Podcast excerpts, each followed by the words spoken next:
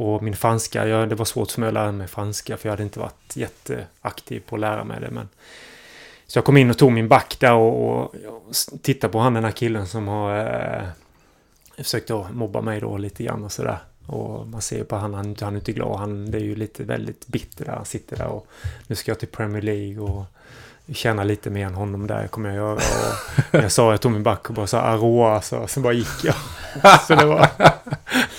så jag behöver inte säga mer. Han, han blev inget, eller? Nej, jag tror inte det.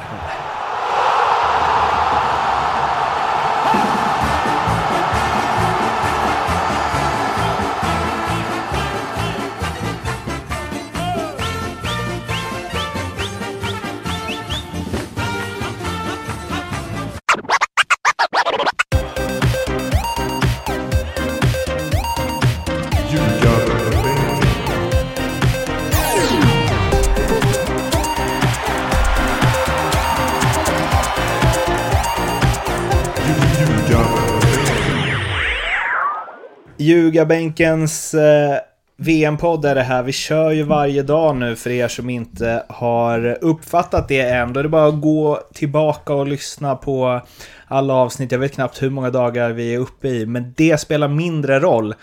För Erik Edman, vi är i Vinberg nu. Och vad händer i Vinberg? Jo, man får hembakta bullar när man ska podda med Micke Mördan Svensson. Välkommen till Ljugarbänken. Tack för det. Och eh, tack för att vi får komma hit till den här, ja, jag vet inte vad det är för rum vi sitter i. Det är någon form av kontor slash förråd.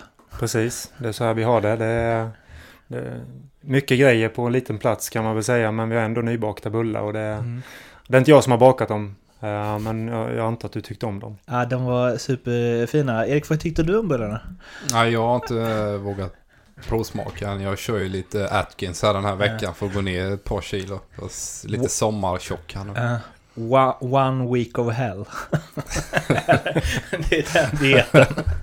Ja, en vecka. Ja, vi, vi länkar till det träningsprogrammet i beskrivningen till podden. Uh, Micke, vad gör du nu för tiden? Jag eh, tränar i Vinbergs IF. Um, vi ligger, spelar i division 2 Västra Götaland. Så det är där jag är nu inne på mitt andra år som huvudtränare för denna fina lilla förening. Vad har du gjort eh, innan dess? Innan dess har jag eh, tränat eh, Halmstad bollklubbs U19-lag i, eh, i tre säsonger. Och eh, dessförinnan där så var jag spelare i, i två år i HBK. Spelade inte så mycket matcher men var ändå eh, aktiv del av, av truppen i varje fall. Och, eh, och kände mig hyfsat fräsch i kroppen trots åldern och diverse knäproblem. Men eh, det kändes ganska bra. Och, eh, eh, nu går vi tillbaka i tiden där, men då, dessförinnan där, innan jag, precis när vi kom hem från England så, så var jag tränare i HBK, så assisterande tränare. Hur, kan du hålla dig från träningar och sånt, eller är du inne och...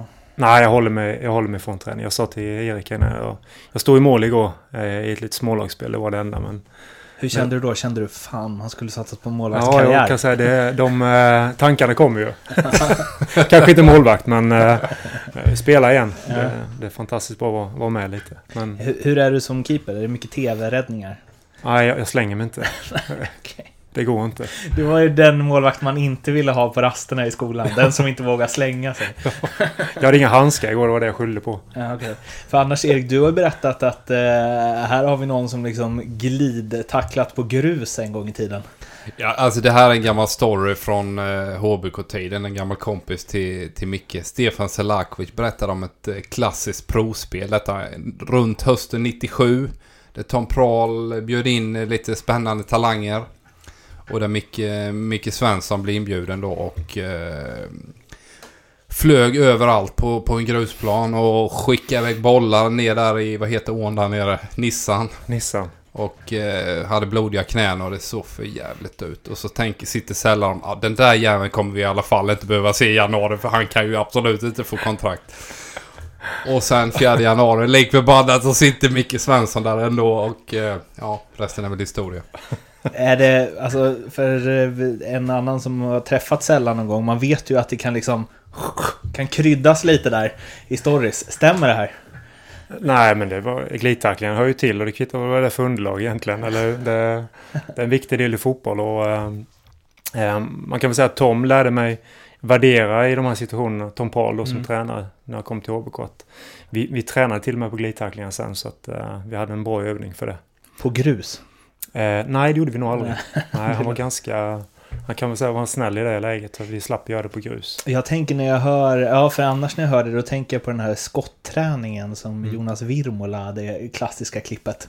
Det låter liksom lite som den nivån på Mm, det. ja, men det var lite då. Det var, eh, det var både glidtacklingsträning och tyska löpningar och Bundesliga-inlägg med Tom att, Vad var det sista sa du? Eh, Bundesliga-inlägg, det det? kan ju Erik svara på. Det är lite eh, ditt inlägg.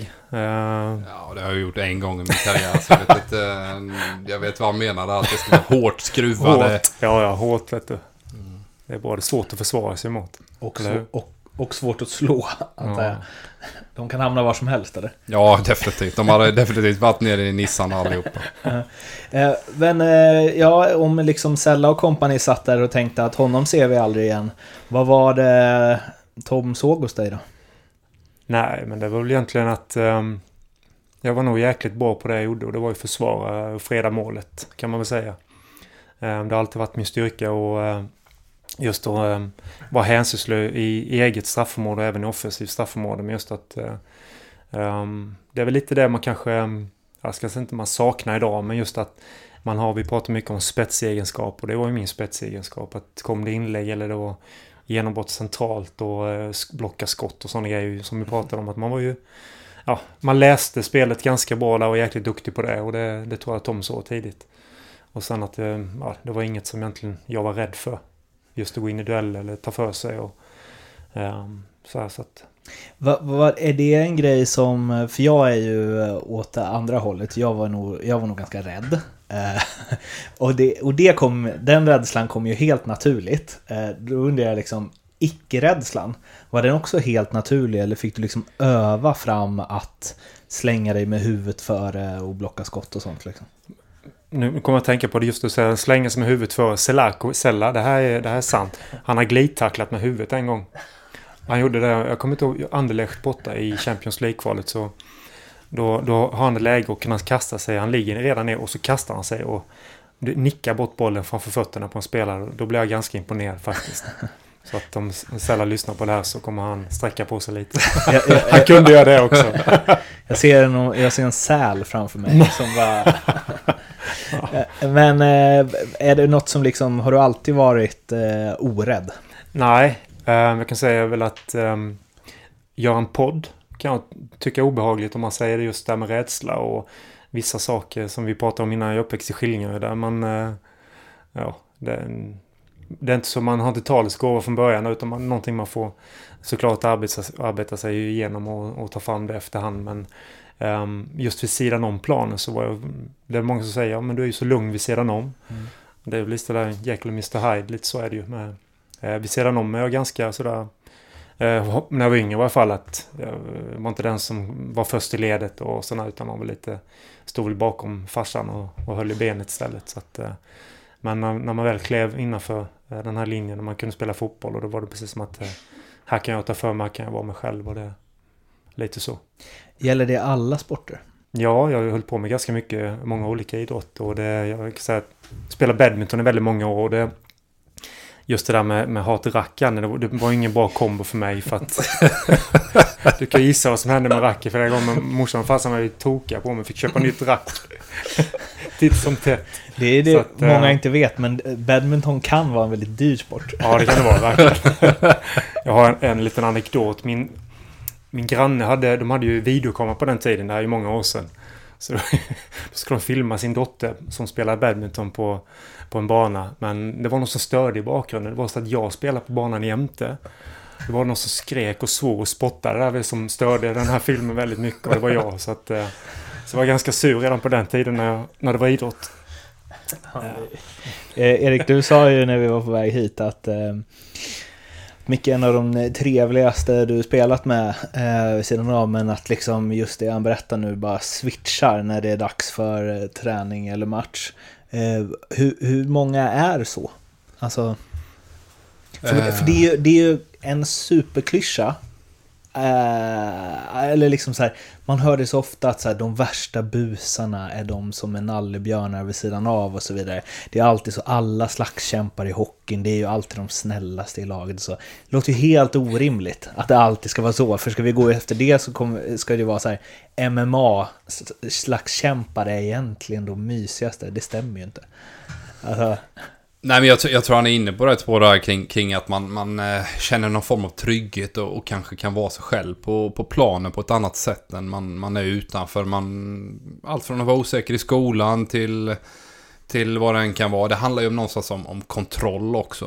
Och jag kan tänka Micke även då, liksom när han är yngre, att man känner att fan, jag är duktig på någonting, jag är bra på någonting och då får man ju en trygghet och kan, kan liksom leva ut eh, någon form av eh, ja, även känslomässigt liksom. Att mm. man känner du, du känner dig trygg på planen och, och har liksom kamraters respekt på ett annat sätt än man kanske har i klassrummet eller vad fan det nu än må vara för situation. Mm. Ja, ja, men det är lite... Men, men är det så eh, att de, de galnaste på plan är de snällaste vid sidan av? Ah, jag vet inte om du kan dra någon generell regel där, men det, det finns ju... Det är klart att när det blir sådana kontraster kanske.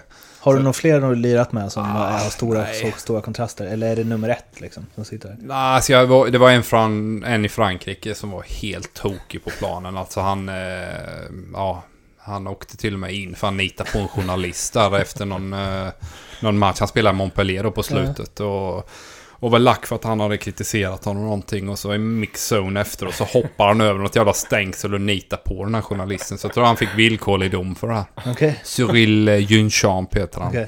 Men han var ju inte snäll då. Vid sidan av. Nej, nej, nej, men normalt sett var han lugn. Men av någon jävla outgrundlig anledning så var han så förbannad på den här journalisten vet jag. Och han eh, hade någon träning då innan jag kom till Kim berättade. Han hade ju typ mördat eh, Johan Gorkuf. Vet du vem det är? Johan mm. Gorkuf, mm. Eh, mycket. Jag vet inte. Ja, ja, ja. Liksom så han bröt benet, det var borta tre månader på... Det var ju, han var ju en supertalang då, liksom ja. 17 år kanske. Mm. Eller sånt där, så att, eh, mm. Det finns de exemplen, absolut. Har du några där du känner så här, åh, det, där är en till? Nej, jag sitter och funderar, men jag kan inte riktigt komma på någon sån där på rak arm egentligen. Men det, det, det finns ju ganska många som ändå som har en, eh, jag tänker på matchen, jag såg, man såg Colombia igår. Det är ju, nu känner man ju inte de killarna vid sidan om, men tar du hela det startelvan och det, det gänget där så är det ju...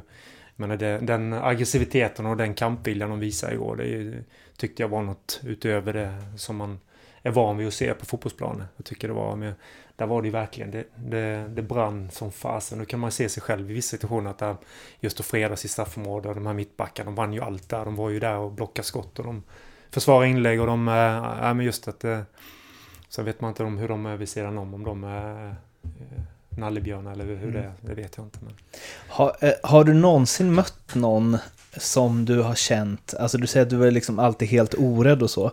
Har du någonsin mött någon där du känner så här, shit det här är, det här är nästan obehagligt för att han är så ful eller tuff eller rå liksom? Nej, det har jag nog inte gjort. Nej, men det, det är väl det som också har varit min styrka. Att jag inte på något sätt... Eh, jag har gått in ganska eh, man säger, avslappnad inom situationstecken egentligen. Men inför matcher och sånt. Och eh, har väl inte jättestor koll kanske på...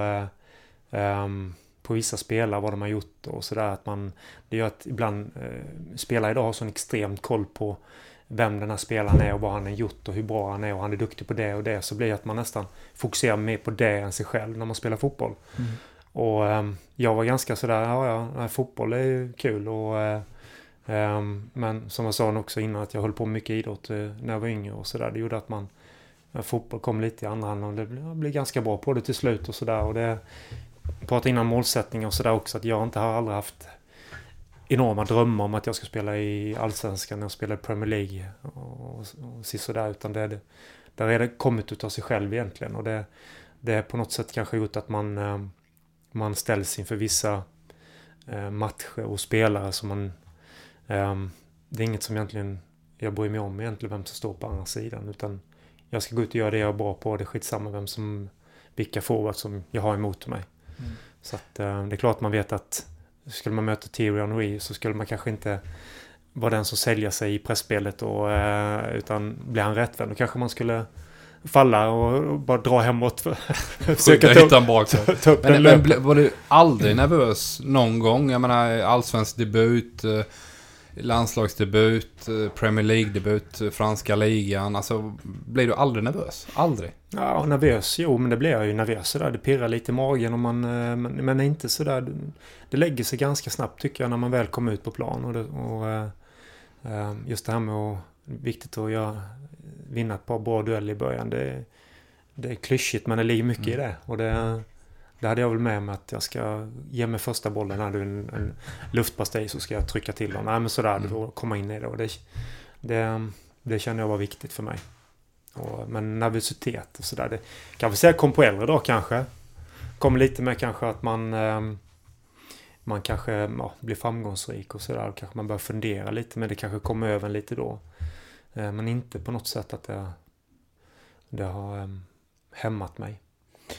Hur får du ut det där, du var inne lite på det, att, man, att du kan sakna det liksom. Hur får du ut det idag? Spelar du nog badminton eller hur gör du? ja, jag spelar faktiskt badminton eh, ett par gånger på vinterhalvåret med en kompis. Mm. Och vi är jäkligt jämna. Men eh, nej, det är ganska lugnt faktiskt där. Vi brukar väl ta sena tider så det är inte så mycket folk. men, Får jag tycker jag är ganska lugn och städad när vi spelar. Det, det har inte gått någon rack än i varje fall. Det är ett ganska gammalt, rejält rack så det Går krävs mycket mer för att det ska gå sönder. Men eh, hur är du när det är liksom kortspel och kubb? Och, alltså är det vinnarskalle eller är det bara just på fotbollsplan? Nej, men det, jag tror att det, det, det är okej okay, så länge det är ingen som eh, på något sätt eh, lyfter fram det. Att man skulle förlora någonting. Att mm. Det här med att gleringar eller någonting att man, man får höra det. För det, det, det kan jag tända till om det är någon som förstärker den känslan. Det, det kan jag tänka mig ett 5 mot 5 spel i gamla HB kommer Fidde Andersson och Torbjörn Arvidsson och sen har vi ju retstickan nummer ett Sälla där när du har torskat där. Det skulle jag gärna vilja ja, ha en fluga i väggen kan jag säga. Vi hade ju Robban, ja. Robert Andersson med och så, och så kom Petter och Tommy Jönsson. Det var, det var um, Mattias Hed ska vi inte prata om också. Kommer ihåg, Mattias Karlsson hette han, han var ganska liten. Otroligt duktig och snabb och rapp men också lite sådär retsticka. Men eh, så det, men, det var ändå den, just den miljön där, att vi fick de här... Du vet, det, det formade oss som lag och eh, som individ också, så att vi, vi blir jävligt jobbiga att möta. Ja, det var ju ett framgångsrikt eh, Halmstad det där. Eh, det kanske får bli ett annat avsnitt. Eh, vi kanske kommer hit igen och äter bullar om eh, ja, något halvår eller något. Då är det ju lussebullar kanske till och med. Glutenfria. sticker emellan lite här med eh, Ljugarbänkens VM-tips. Ni är ju med på eh, Ljugarbänken 1, X, 2 under Allsvenskan förstås, men nu är det VM och då kör vi ju ett VM-tips. Ni surfar in på NordicBet, klickar in på kampanjer och sen så hittar ni det där. Ni hittar också länkar i Acast-beskrivningen, iTunes-beskrivningen och jag, Erik, Mattias ska göra vårt allra bästa för att sprida på Twitter och Facebook så att det inte ska gå att missa. Där går ni in och tippar omgång 5 och omgång 6. 1, X, 2 i matcherna. Det är åtta stycken i varje omgång och sen skickar ni in ert tips där. Ni behöver inte satsa några pengar utan är ändå med och tävlar om jackpotten på 10 000 spänn som man får om man eh, kammar hem alla åtta rätt där. Eh, sen så finns det ju en det är hel del andra priser också. Det är 500 Panini-bilder och 300 Panini-bilder och 200 Panini-bilder och gratisspel och allt sånt där. Så surfa in och utmana oss och även om ni inte prickar in alla rätt så kanske ni i alla fall kan slå Erik och Mattias. Det kan ju vara en fjäder i hatten det. VM. Eh, och vi börjar med en liten eh, enkät, eller vad vi ska kalla det, som vi har kört med alla gäster. Ditt första VM-minne, ditt första fragment från en VM-turnering du sett?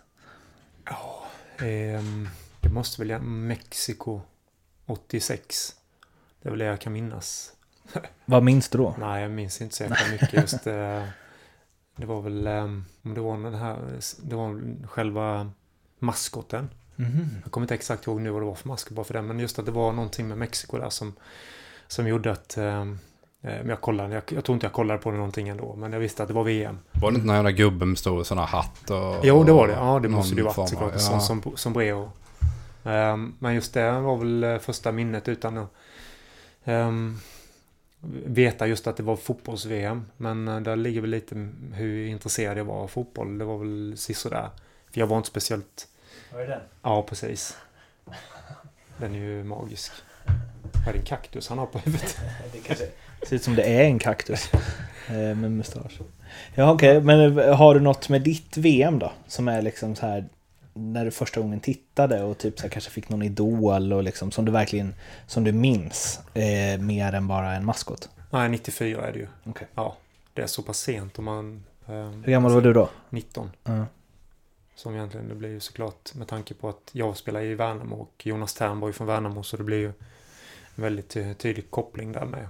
Mm. Så att eh, Jonas Tern var väl ändå den som man, man, man gick på Finnvedsskolan i Värnamo och man visste om att det ligger en liten damm eller lite mindre sjö runt, precis vid skolan och det fanns den här slingan man skulle löpa på, Mm. på gympan och den som hade sprungit den snabbast det var Jonas Tern och den Mm. tiden var ju där och det, det var väl någonting som var wow, snabb han var.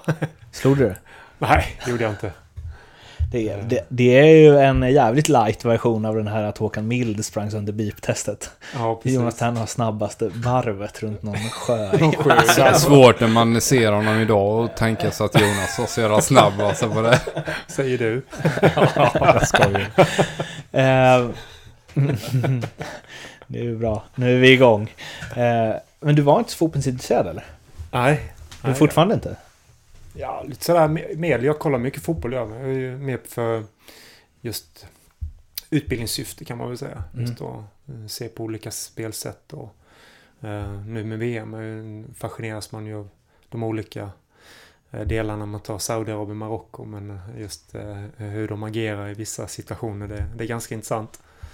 Eh, och det är väl så jag kollar på fotboll idag som Colombia igår som jag tyckte var fantastiskt bra och blir väldigt intressant att, att följa. Och de får alla spela på plan i alla matcher så kommer de gå långt. Så är det. Har du någon tränarförebild eller? Ja men Tom, Tom har betytt väldigt mycket för mig. Det har han gjort. Så jag, jag kom till, till Halmstad och det... Jag vet inte om Erik håller med mig där men man, man förstår ju inte det då utan det är väl i efterhand man...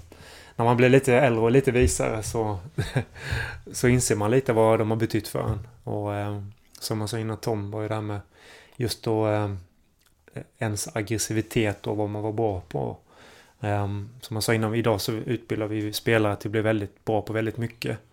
Man tappar lite spets om man tar en... Tom var jäkligt bra på att säga att Micke, du, du är bra på försvar. Du ska spela som du kan, inte som du vill, sa han till mig. Så att uh, man försökte dribbla någon gång och tappa boll och så fick man höra den och den, den satte sig.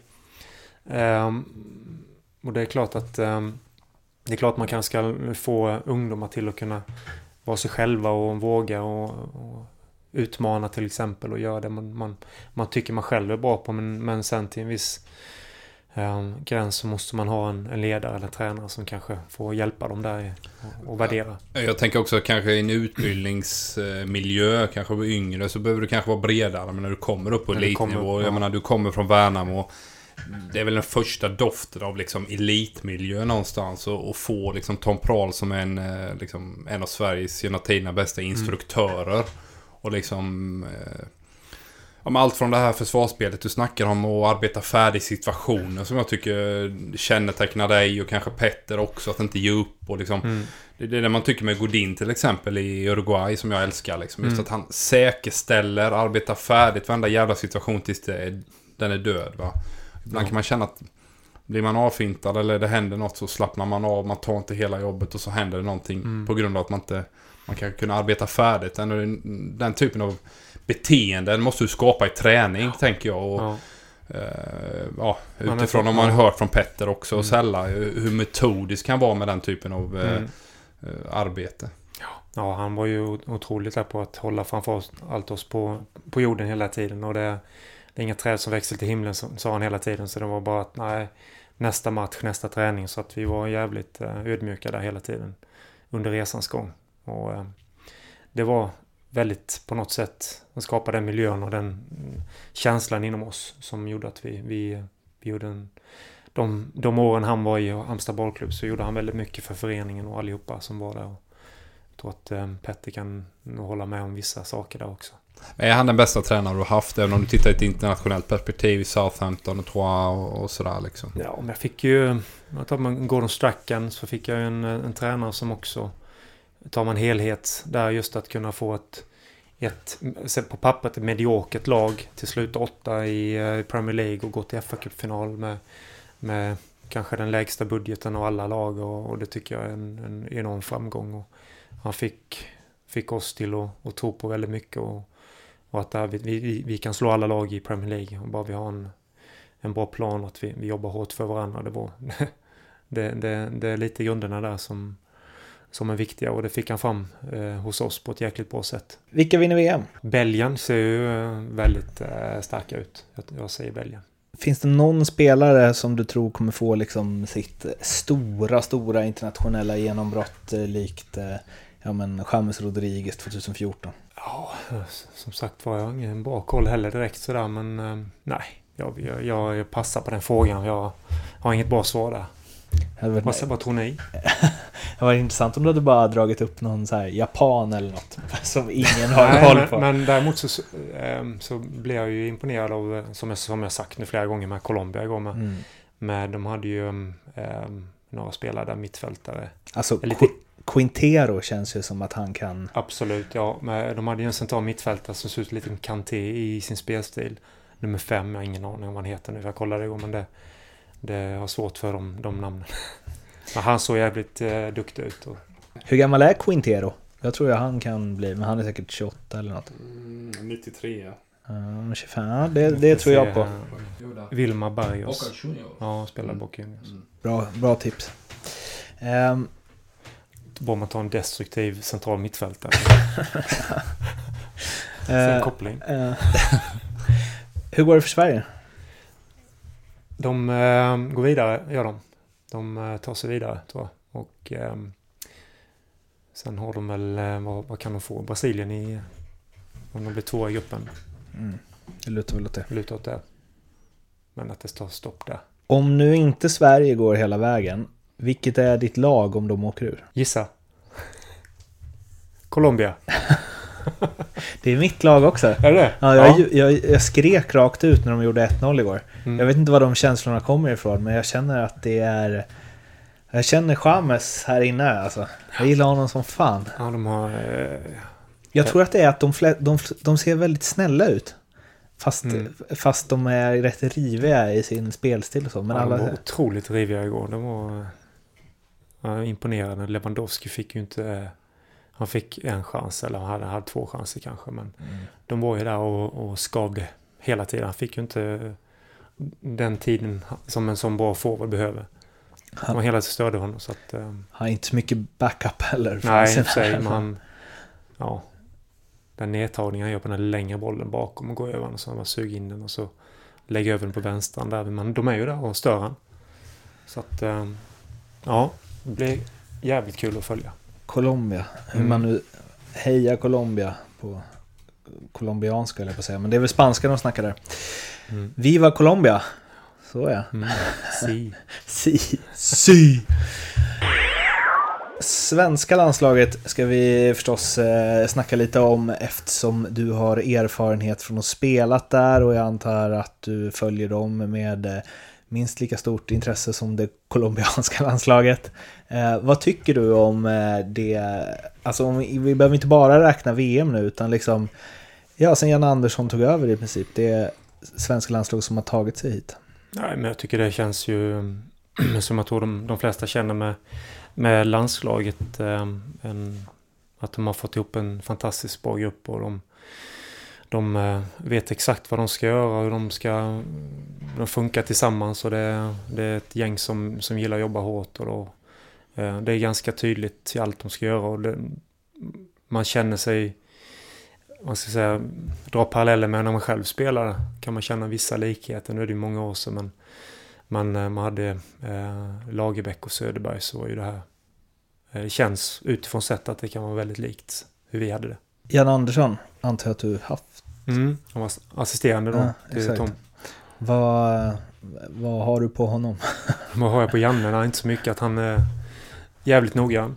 Ehm, jag vet ju om att de brukade vara lite störiga på kansliet med honom när han hade ordning och reda på sitt skrivbord med pennorna precis exakt vad han ville ha dem. Så var det ju någon juniortränare som gick in där och bara rörde runt. Bara ställde till det för att jävlas med honom och han blev skogstokig. Så att, eh, Är det Robban då eller? Nej, det var, ja, det kan vara Robban eller så var det Håkan Hallberg som gjorde det. Så att det var eh, en liten anekdot.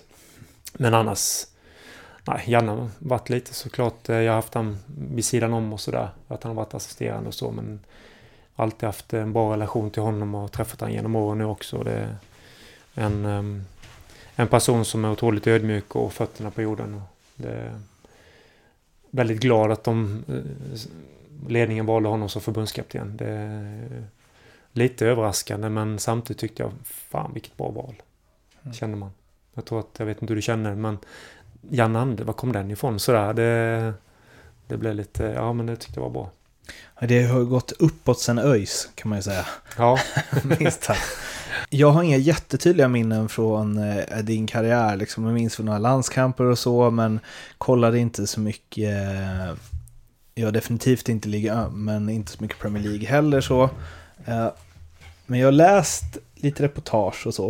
Eh, och alltså, eh, det jag har burit med mig och den bild jag har av dig är ju att du var liksom eh, ja, är det en offside-reportage? Men det är liksom United, Barcelona, bra. Att de var liksom eh, sugna. Och att du var liksom verkligen på väg upp, upp, upp. Eh, och sen att skador kom i vägen. mm. Hur rättvis tycker du den bilden är? Nej, det är ju... Det där tar jag alltid med en liten nypa salt. Jag vet ju att det, det är lite spekulationer men det fanns säkert intresse och eh, sen eh, hur mycket sanning det ligger där. Men det är säkert viss sanning i det. Men det, det, det är inget som jag funderar på överhuvudtaget eller sådär. Det, det är väl inget som jag sitter och ska älta och, och bli deprimerad över det som har hänt och det har hänt. Så att, eh, men eh, jag hade, framförallt hade jag Innan jag fick mina skadebekymmer så hade jag ju en väldigt, väldigt fin karriär och vi fick vara med om väldigt mycket och ehm, man har stött på spelare som ehm, tyvärr har åkt på liknande skador väldigt tidigt och inte får uppleva det och det kan jag tycka är jobbigare. Och fundera på det istället, för Mm. deras skull. Och, ehm, så att jag hade en fantastisk karriär och haft en väldigt fin karriär.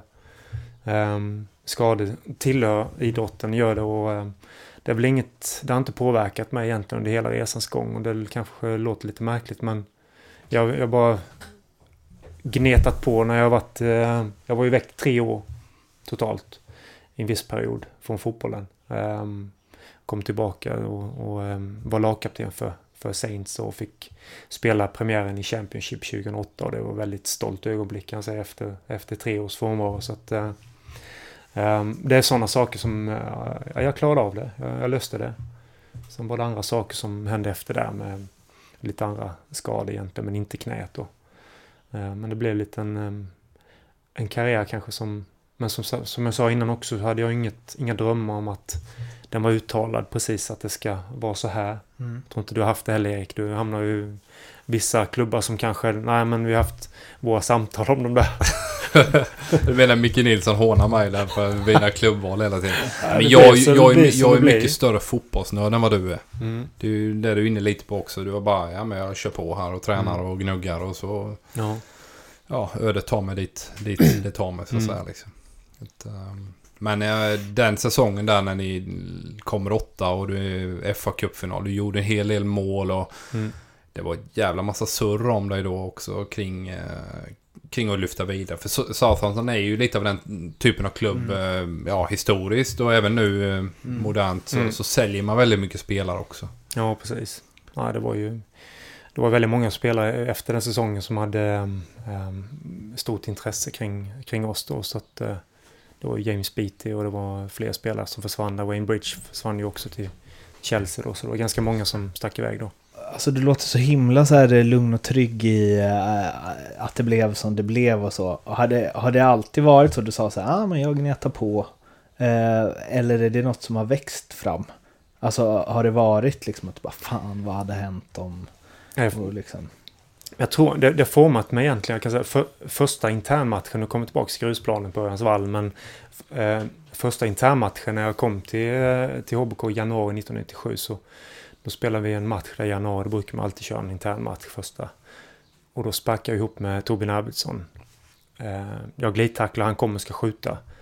Och så petar jag undan bollen och han all kraft på mitt smalben som han mitt bak i korsband eh, går ju sönder. Um, och det, jag är borta ett helt år där. Och kan säga, eh, på något sätt så, eh, eh, jag tror att det formade mig. Det formade mig så pass att man, ja, eh, nej men, eh, och just när det hände, just 1997, så var det här med korsband, det var inte så jättevanligt. Eller man hade inte, visste inte så jävla mycket om det och det kanske var tur det. För att, nej men det här är väl tillbaka snart igen och Simon gav mig lite övningar och sådär. Man opererade ju inte det på den tiden då. Så att, men det tog ju ett år eh, innan jag var tillbaka kan man säga fullt ut. Eh, och det kan man säga, det, där fick jag eh, den starten egentligen. Eh, bekänna färg kan man väl säga. Just att nu får du bita ihop nu, bara köra på. Nu. Så man vet ju inte vad som har hänt om det inte hade hänt så att säga. Mm. Hur man hade hanterat vissa motgångar när man har blivit lite när man kommit en bit in i karriären så att säga. Men jag tror att det formade mig också. Och sen flyttade jag inte utomlands förrän jag var 25, 26 och det är väl någonting som jag också börjar prata om väldigt mycket med ungdomar om idag med att att det här, de sticker iväg för tidigt och de kommer hem igen och det varför kommer de hem? Jo men det är lite annat ute. Det är, det, ehm, det är tuffare miljöer och man ska flytta hemifrån och man, man ska klara sig själv och man, man eh, kanske träffar människor som inte är så jävla snälla mot varandra. Och det, det hade jag i Frankrike, kommer jag ihåg. Och det, det, det, var en spelare som han skulle psyka mig från dag ett. Han satt jämte mig. Han pratade lite engelska, det var inte många som gjorde det. Men han, han skulle göra mitt liv jävligt svårt. Och hade jag varit 18 och suttit där så hade jag ju bajsat på mig och stuckit hem. Men jag har ju ändå spelat landslaget och uh, varit ute och spelat Uefa-cupen och sådär. Så, att, uh, så jag bara tittar på honom. Vad fan är det med dig? Nej men det... Det är någonting som jag... Vadå, en lagkamrat? en lagkamrat. Han tyckte jag var kass. Uh, känner du igen det här? Nej, men jag känner ju... Jag förstår att Micke hanterar För jag, så som jag upplever honom, det jag känner honom, så är det alltså sjukt trygg person. Och eh, även om det går att störa honom i ett 5 mot 5-spel eller när han torskar i badminton. Så är det svårt att få honom ur balans. Eh, alltså den typ av mobbning. För det är ju mobbning mer eller mindre mm, ju. Mm. Alltså han kanske vill ha din plats eller... Han var forward. Han var forward i ja, sig då, men han fick väl inga bra passningar antar jag. Det fick han, det fick, det fick han definitivt inte. Så att, uh, nej men det, det, det Frankrike är ju speciellt också. Men har du varit med honom liknande? Nej, inte, inte internationellt så har jag aldrig upplevt uh, den typen av situationer. Men det är ju ett mycket tuffare klimat. Uh, menar, det är... När har du upplevt det?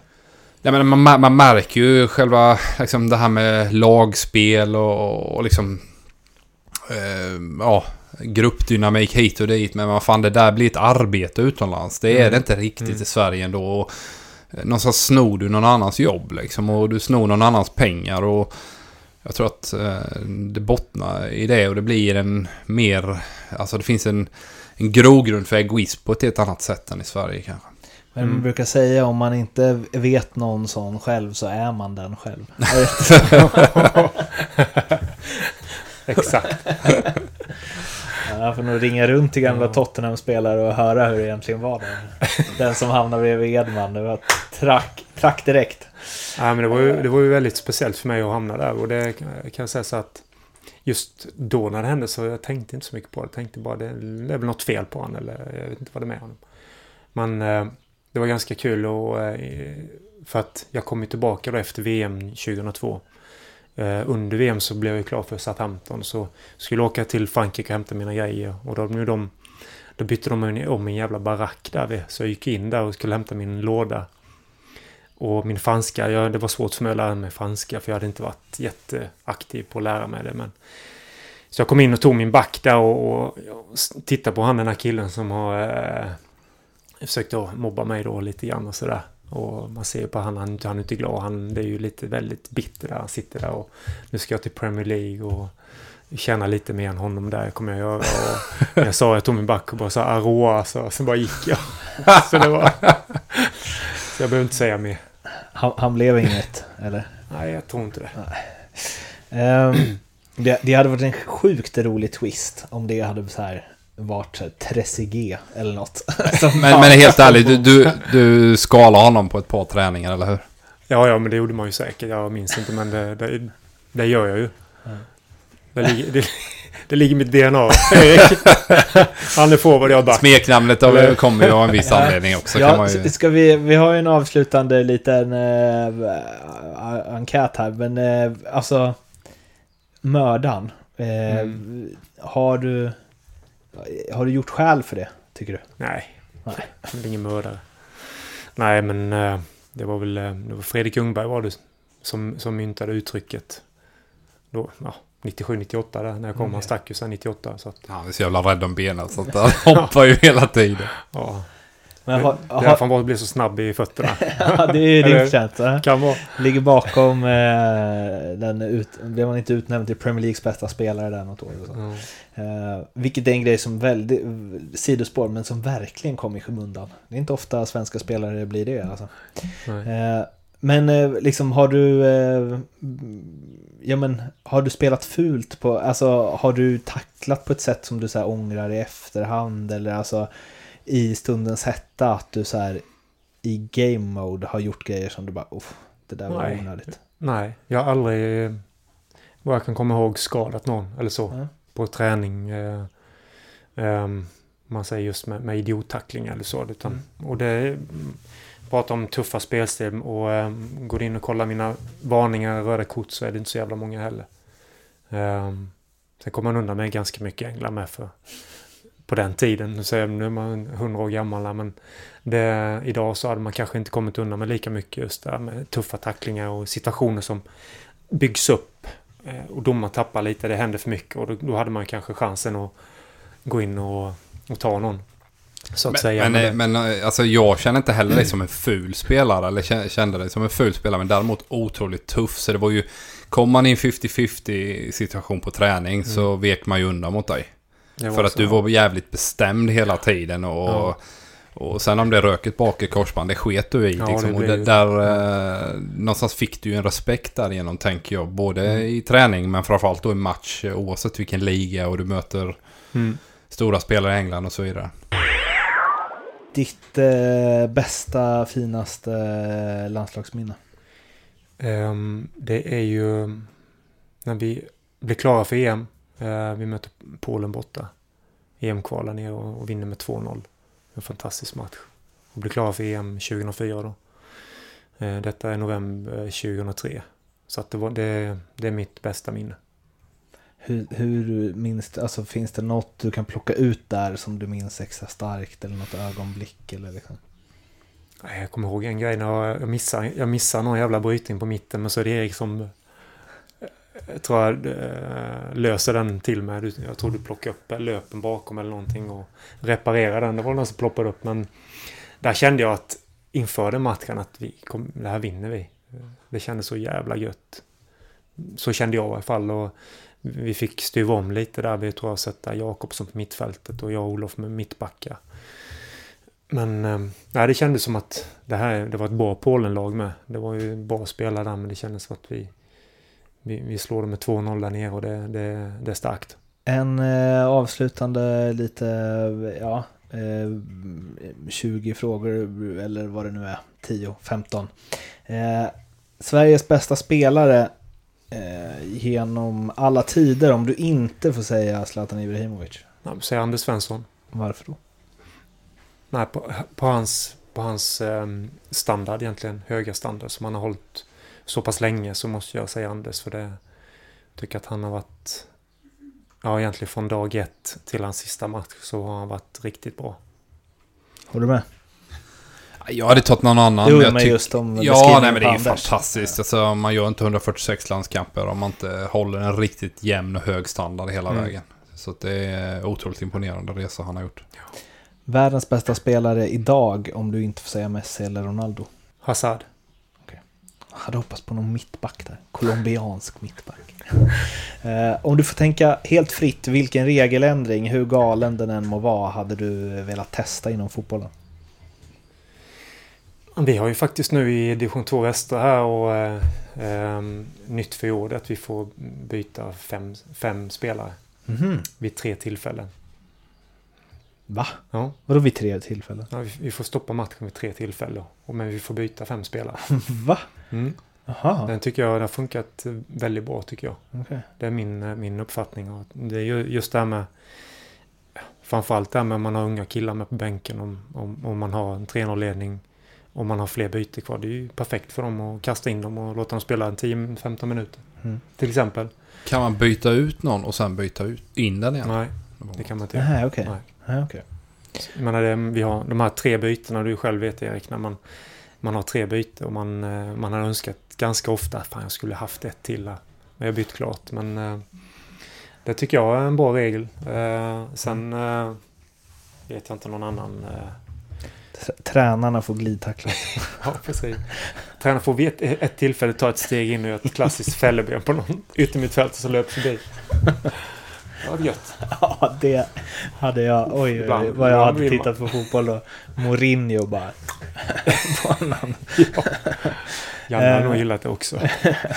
När du var eh, liksom, eh, när du spelade, hur långt tillbaka i tiden hade man eh, behövt eh, åka eh, med dig då för att du skulle vara eh, en av världens bästa spelare tror du? Det vill säga hur mycket liksom ut, har fotbollen utvecklats sen 70-tal fram till att du spelar till exempel? Jag tycker det senaste, eh, om jag förstod det rätt nu, men senaste eh, 15 år, eller 10-15 år har ju haft en otrolig utveckling i fotbollen. Just med hastighet. Jag tycker, de, tar de här colombianerna till exempel, eh, så tycker jag de, de spelar en eh, otroligt energifylld fotboll väldigt länge. Det är just att de, eh, det är som fart. Och det är inte många av dem som får kramp. Eller jag tycker att de, de trycker på så in i helvete. Helt förundrad över Ja. att de inte får kramp. Ja, men det är ju maxlöp efter maxlöp. Quad, vad heter han yttermittfältaren? Quadrado. Quadraro. Mm. Det sista där han löper ner på en defensiv löp. Och eh, han tappar nog bollen själv. Och det är han som gör det hemjobbet på 40 meters löpning ner och försöker vinna tillbaka den. Och han jag tror han gör det. Han stressar honom i alla fall och det...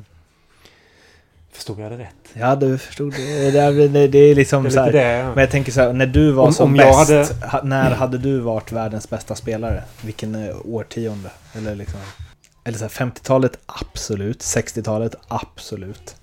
Nej, men jag hade ju varit... Sj- eh, 70 förmodligen också. Om man, om man nu pratar så här så tror jag att 2000-talet. Nej, men 2000... Där jag blev skadad egentligen.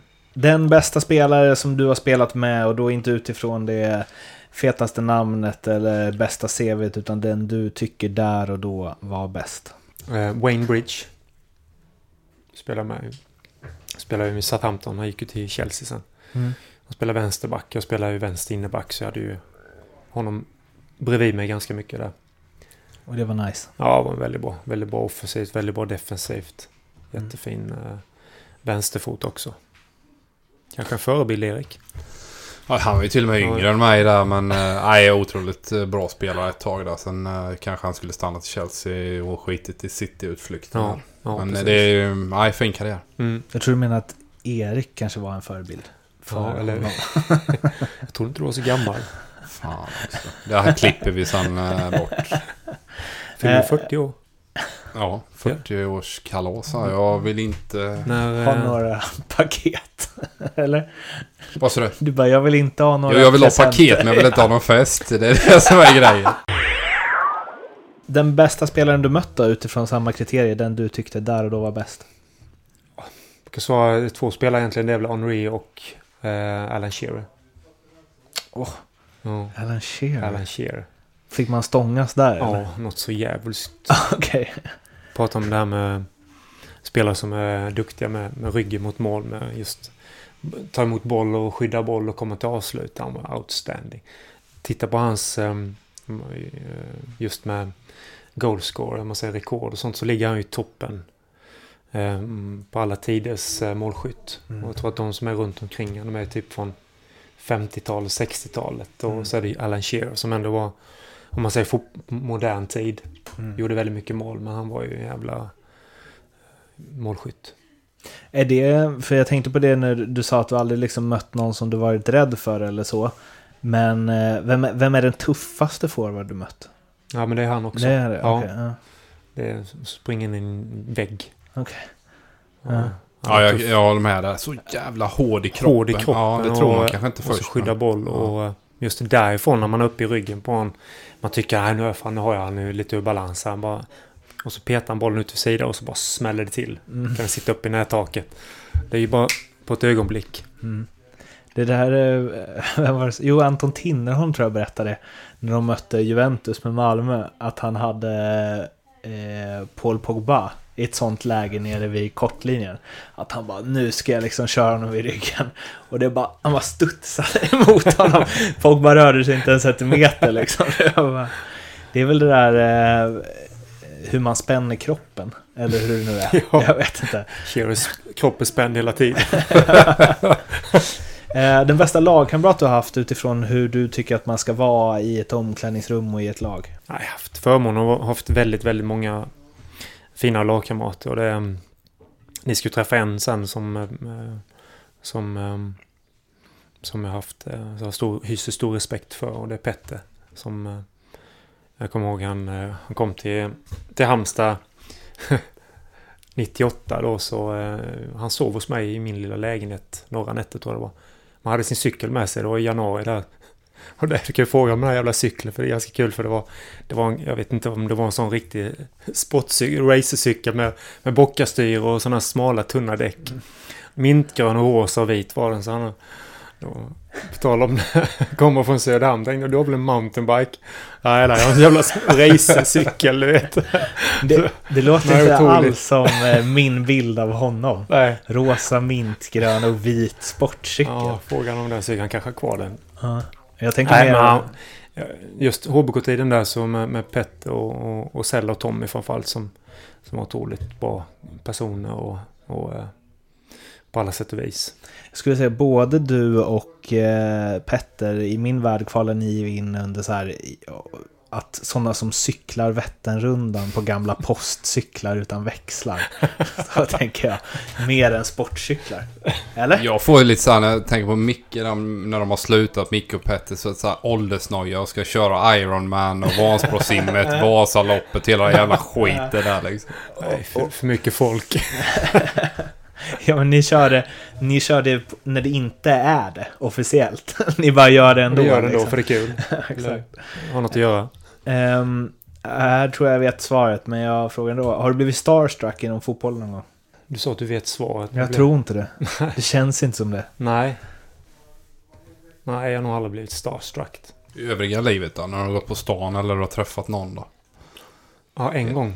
Eh, jag var i London, bodde på, eh, på ett hotell där med, när vi var bodde i Southampton, stack mig upp till London ibland och så tog en övernattning och så står vi och min sambo skulle checka ut så står jag med min lille son och så tittar jag bort mot hissarna så och stod Nicolas Cage där med vid hissarna. Så han tittade på mig och sen så, men han kände säkert igen mig. Inte.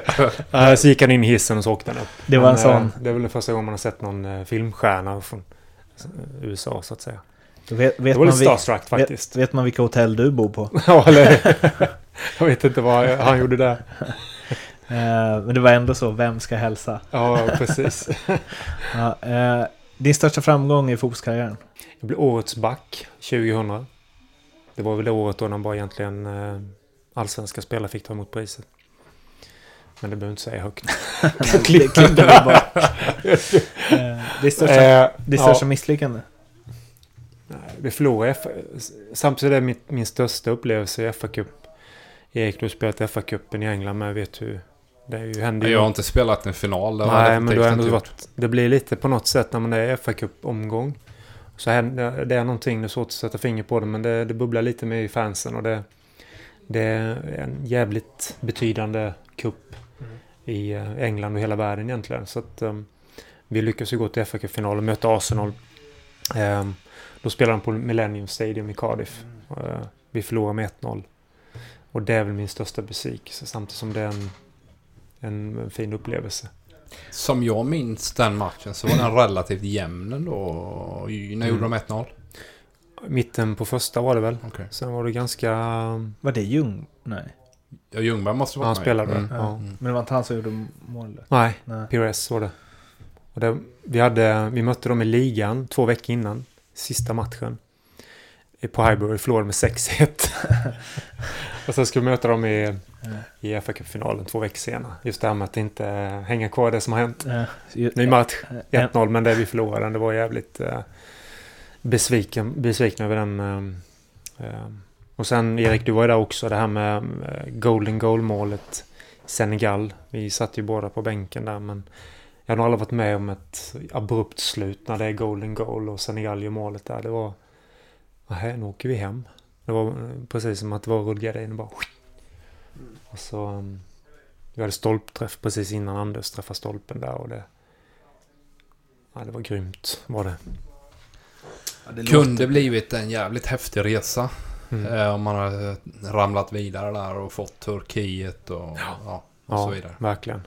Vad är det sjukaste som har hänt dig kring fotbollen? Slash eh, berätta en riktigt eh, rolig anekdot från karriären. Uff, Jag är ju så jävla tråkig. Berätta en tråkig anekdot.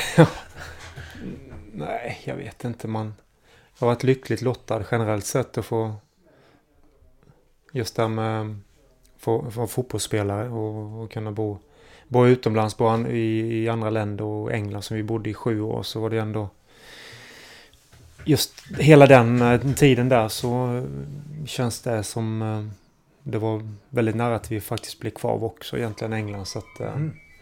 så vi kunde bott där men just att vi, vi trivdes fantastiskt bra i England och jag har fortfarande väldigt många goda vänner kvar där. Min son föddes där och, och gick i skolan så att det, det är något som ligger varmt om hjärtat så är det fortfarande Southampton som stad och Mm. helheten där nere. Så det, Är du där något? ja, vi är där minst en gång om året. Jaha, okej. Försöker vi komma dit. Mm. Så det...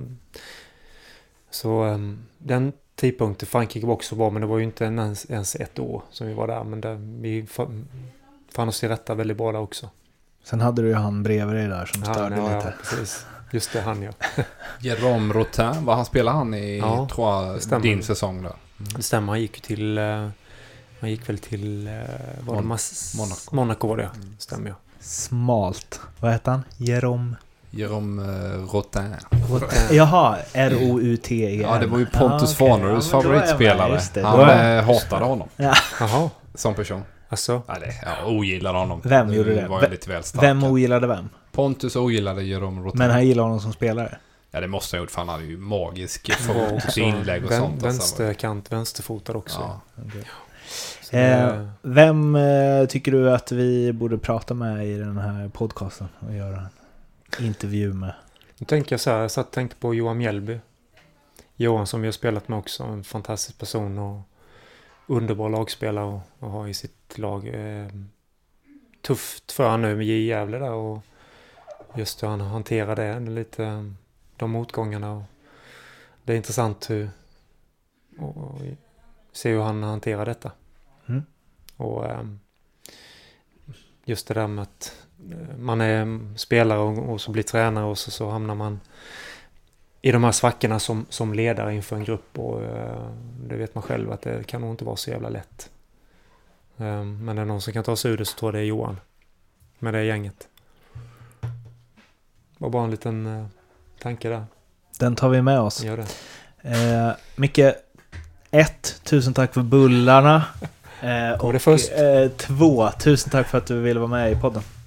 Tack så mycket, Tack kul så att vara med. mycket. Tack. Och eh, ni hör oss igen i Mörn. Men tills dess, ha det fint. Hej. Hejdå. Hej.